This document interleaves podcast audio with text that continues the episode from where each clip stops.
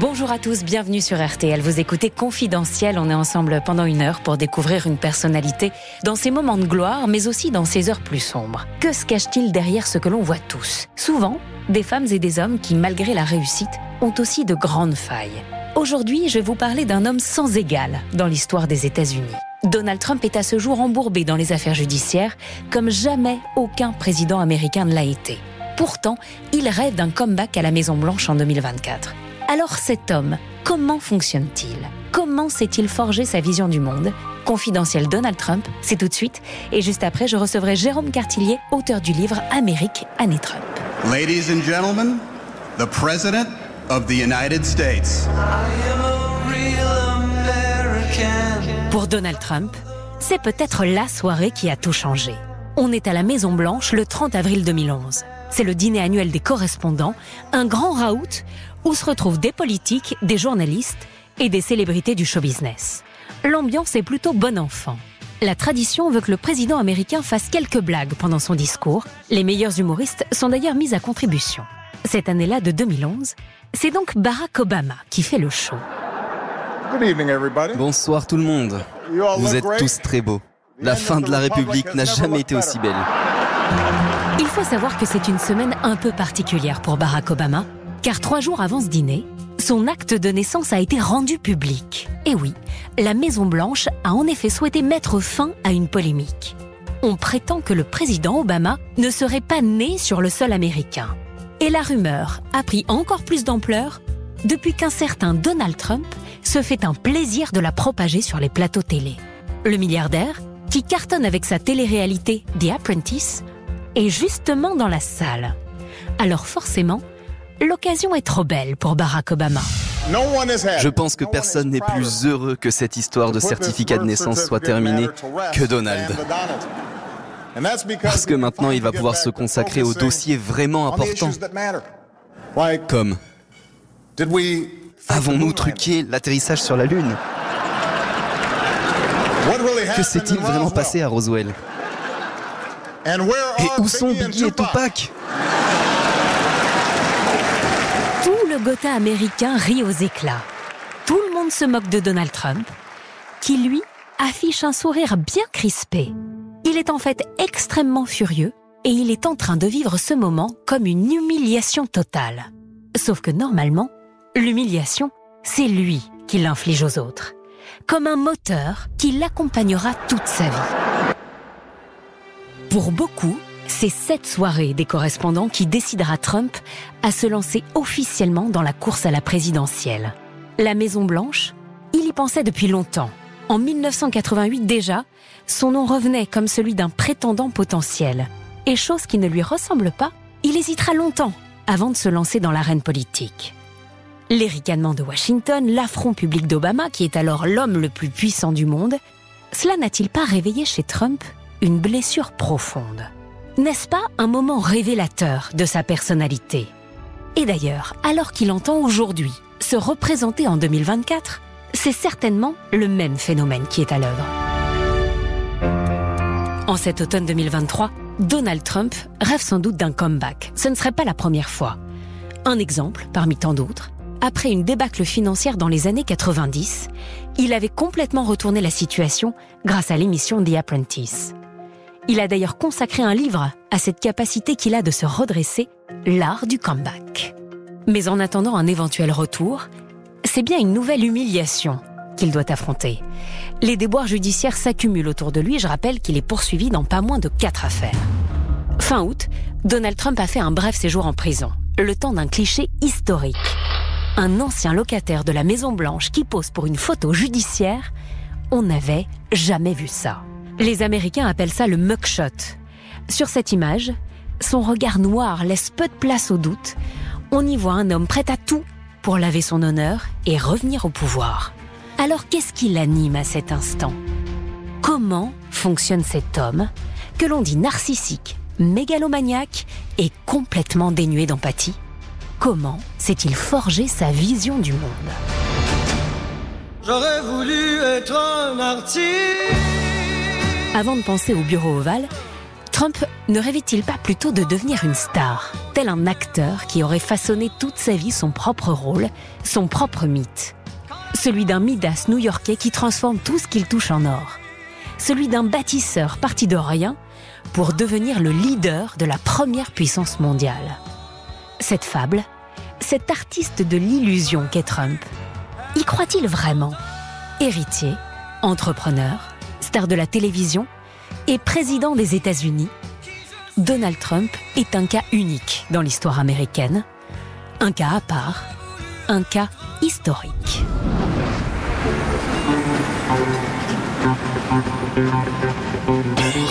Ce statut de star, Trump, qui est alors un grand homme d'affaires new-yorkais, y accède définitivement au début des années 2000. On est le 8 janvier 2004 sur la chaîne NBC. C'est la première de l'émission The Apprentice, une télé-réalité. Au générique, des images de Manhattan sur lesquelles Donald Trump parle d'entrepreneuriat, d'économie et de travail. On le voit ensuite à l'arrière d'une limousine. Il retrace son parcours et surtout en profite à 58 ans pour parfaire son mythe.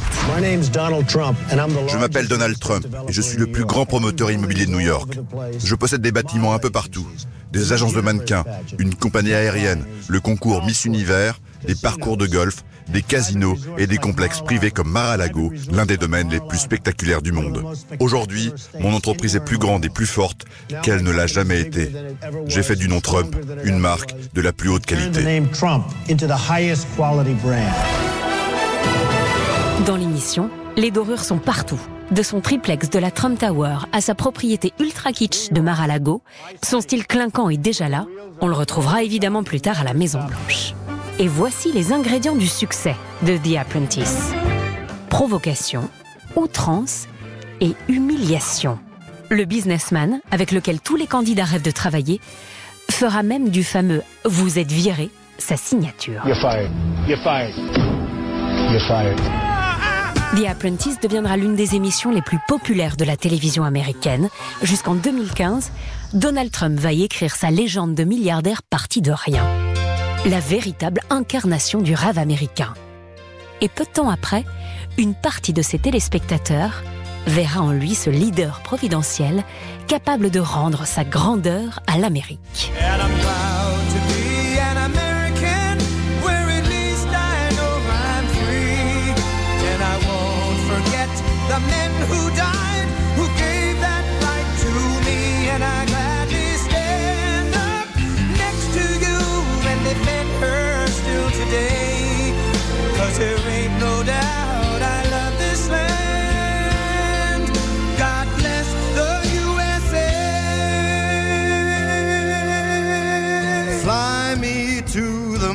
Pour mieux comprendre Donald Trump, il faut revenir dans le Queens de l'après-guerre. Ce quartier de New York est le fief de la famille. En quelques années, Fred Trump, le père de Donald, a réussi à y bâtir un empire immobilier. Sa fortune est colossale, on parle de plusieurs centaines de millions de dollars. En 1946, l'année de naissance de Donald, les GI américains sont de retour du front. L'Amérique a besoin de logements, parfait pour les affaires de Fred Trump, qui prospèrent donc rapidement. La famille s'installe dans une imposante demeure coloniale de 23 pièces, la plus grande du quartier bien sûr. Malgré les briques rouges, le porche et les colonnades donnent à la maison des airs de maison blanche. À l'intérieur, c'est le patriarche qui décide de tout et sans concession. Cinq enfants verront le jour, dont trois fils. Donald est l'avant-dernier de la fratrie. Son père ne voit pas pour l'instant en lui un héritier. Pour lui succéder à la tête de l'entreprise familiale florissante, Fred Trump met d'abord tous ses espoirs dans son fils aîné, Fred Jr., surnommé Freddy. Le père inculque très tôt des valeurs rigoristes à ses enfants. L'esprit de compétition, l'idée que pour survivre, il faut être un killer, un tueur. Ces principes-là, Donald Trump les fera siens tout au long de sa vie. Très tôt, le petit Donald veut prouver qu'il est meilleur que son frère Freddy, qui a 6 ans de plus.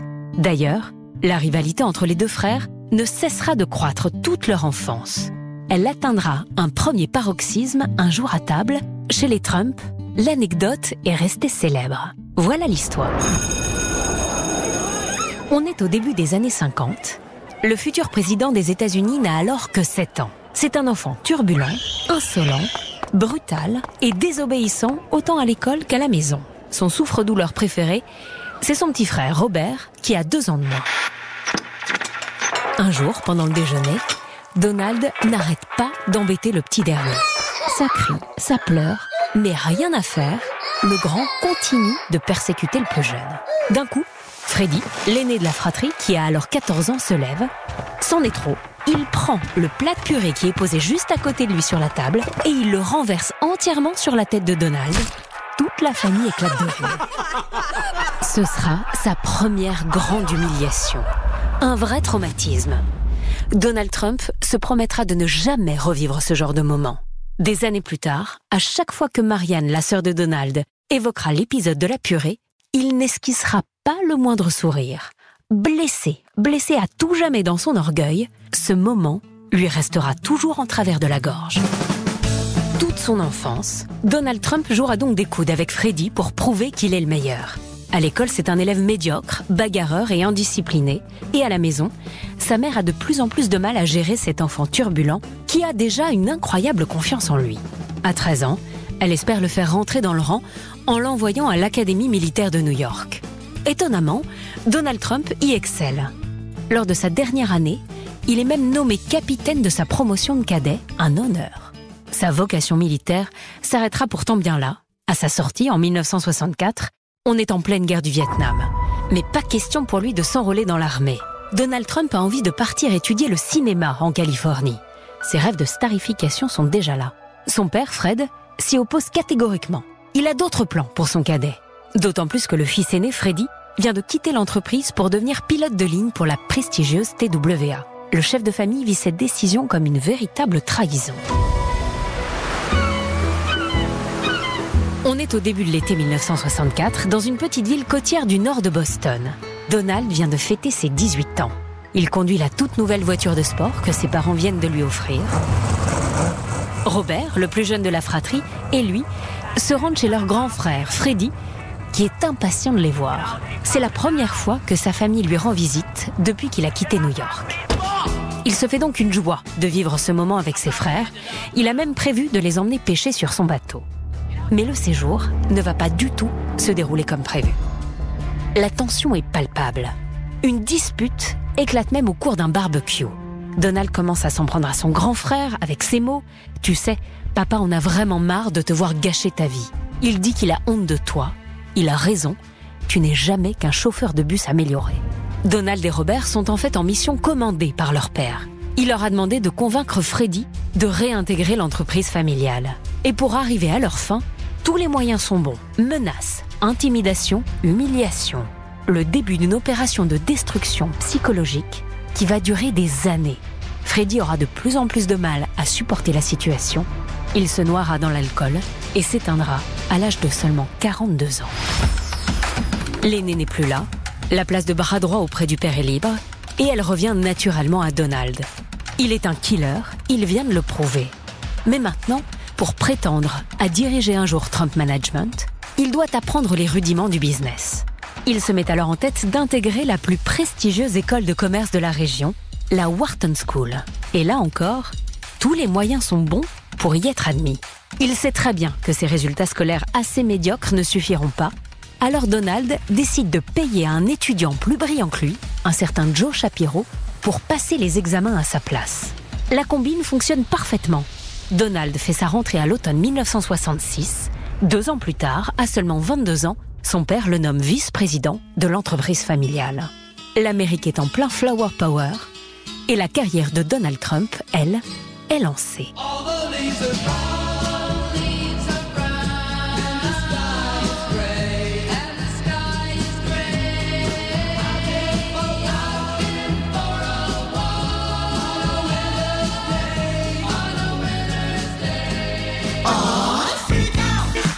On est au milieu des années 70. Les New-Yorkais commencent à voir apparaître un jeune promoteur immobilier venu du Queens.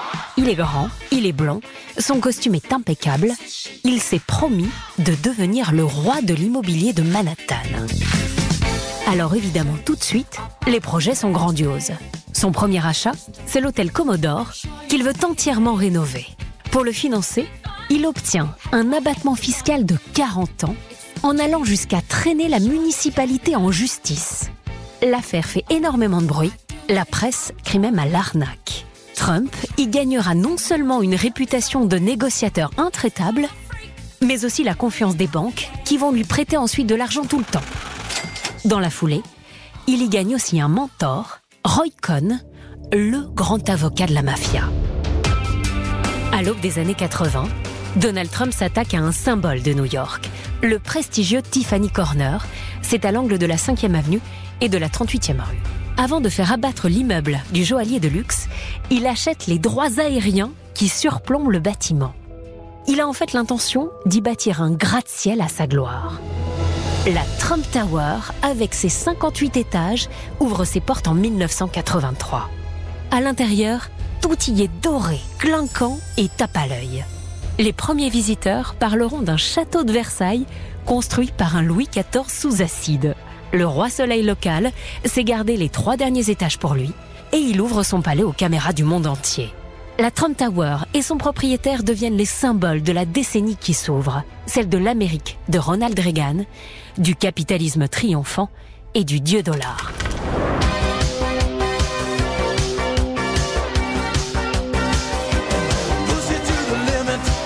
Donald Trump, self-made man auto-déclaré, a toujours voulu faire croire que tout ce qu'il touchait se transformait en or. En fait, la réalité est tout autre.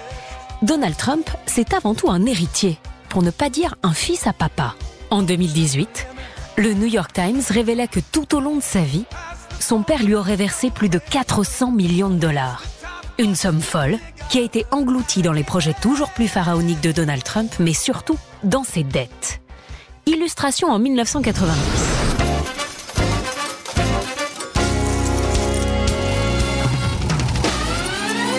L'homme d'affaires s'est mis en tête d'ouvrir son troisième casino à Atlantic City. Celui-là, ce sera le plus grandiose et il s'appellera le Taj Mahal. Trump veut en faire la huitième merveille du monde. Une fois de plus, il a vu grand, très grand, voire trop grand. Il investit plus d'un milliard de dollars dans 11 000 mètres carrés dédiés au jeu et 2000 chambres d'hôtel. Pour être rentable, le casino doit engranger 1 million de dollars par jour. Mais les profits ne sont pas là. On raconte alors que son propre père envoie même de temps en temps son chauffeur pour racheter pour 2 ou 3 millions de dollars de jetons. De quoi faire tenir l'entreprise quelques jours à peine. Le Taj Mahal fera faillite l'année suivante. Puis les années 90 seront celles des dettes abyssales et des créanciers pour Donald Trump. Il n'a plus la baraka. Il est contraint de vendre son yacht et sa compagnie aérienne. Mais pas question de donner l'image d'un homme aux abois. Il maintient son train de vie avec la fortune de son père. Ce père qu'il a toujours admiré et qui lui a donné envie de conquérir Manhattan. Donald Trump a reçu le goût des affaires en héritage, mais pas que. Pendant toutes ces années d'apprentissage, Donald Trump est donc passé maître dans l'art de ridiculiser ses adversaires. Cette arme, il l'utilisera d'ailleurs pendant toute sa campagne de 2016. Un jour, il se moque d'un journaliste handicapé du New York Times. Un autre, il parle des femmes de façon extrêmement dégradante. Hillary Clinton en fera notamment les frais quand elle sera traitée de femme laide et grosse. Dans son rapport à l'autre sexe, on peut sans doute voir là encore l'empreinte familiale. À la table des Trump, les femmes n'ont jamais été l'égale des hommes. La mère de Donald n'existe que dans l'ombre de son mari. Et lui-même, il n'hésite pas à mettre ses conjointes au rang de femmes-objets. Il en épousera tout de même trois, Ivana, Marla et Melania. Pour mieux comprendre cette misogynie affichée et assumée du businessman, il faut remonter cette fois jusqu'au grand-père paternel. Friedrich Trump. Il naît en 1869 dans un petit village de Bavière. Il a 16 ans quand il émigre aux États-Unis. C'est l'époque de la ruée vers l'or. Après avoir travaillé comme barbier, ce jeune Allemand part s'installer dans le Grand Ouest canadien, le Yukon. La légende familiale raconte qu'il en serait revenu considérablement enrichi grâce à ses restaurants, mais surtout grâce à la prostitution. Oui, le grand-père de Donald Trump aurait tenu des maisons de passe pour les chercheurs d'or. Ce serait même l'origine de la fortune familiale. Quand il meurt de la grippe espagnole en 1918, Friedrich Trump laisse 300 000 dollars à sa femme et à ses enfants. C'est cette somme que son fils, Fred, donc le père de Donald, utilise pour lancer son entreprise immobilière. Contrairement à ce que Donald Trump a toujours voulu faire croire, c'est bien son grand-père, un modeste immigré allemand, qui est l'unique self-made man de la famille. Il est devenu le killer tant espéré par Fred. Il a porté ses valeurs. Mais le 45e président des États-Unis aura tout de même échoué sur une chose, tuer le père qui est en lui. Donald Trump aura ainsi fait du mensonge, de l'outrance et de l'humiliation des armes pour exister dans les yeux de son père et dans ceux du monde.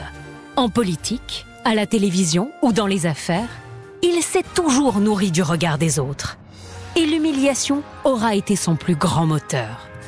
Mais cette soif de revanche sera-t-elle suffisante à 78 ans pour réussir un comeback, son retour à la Maison Blanche Réponse en novembre 2024.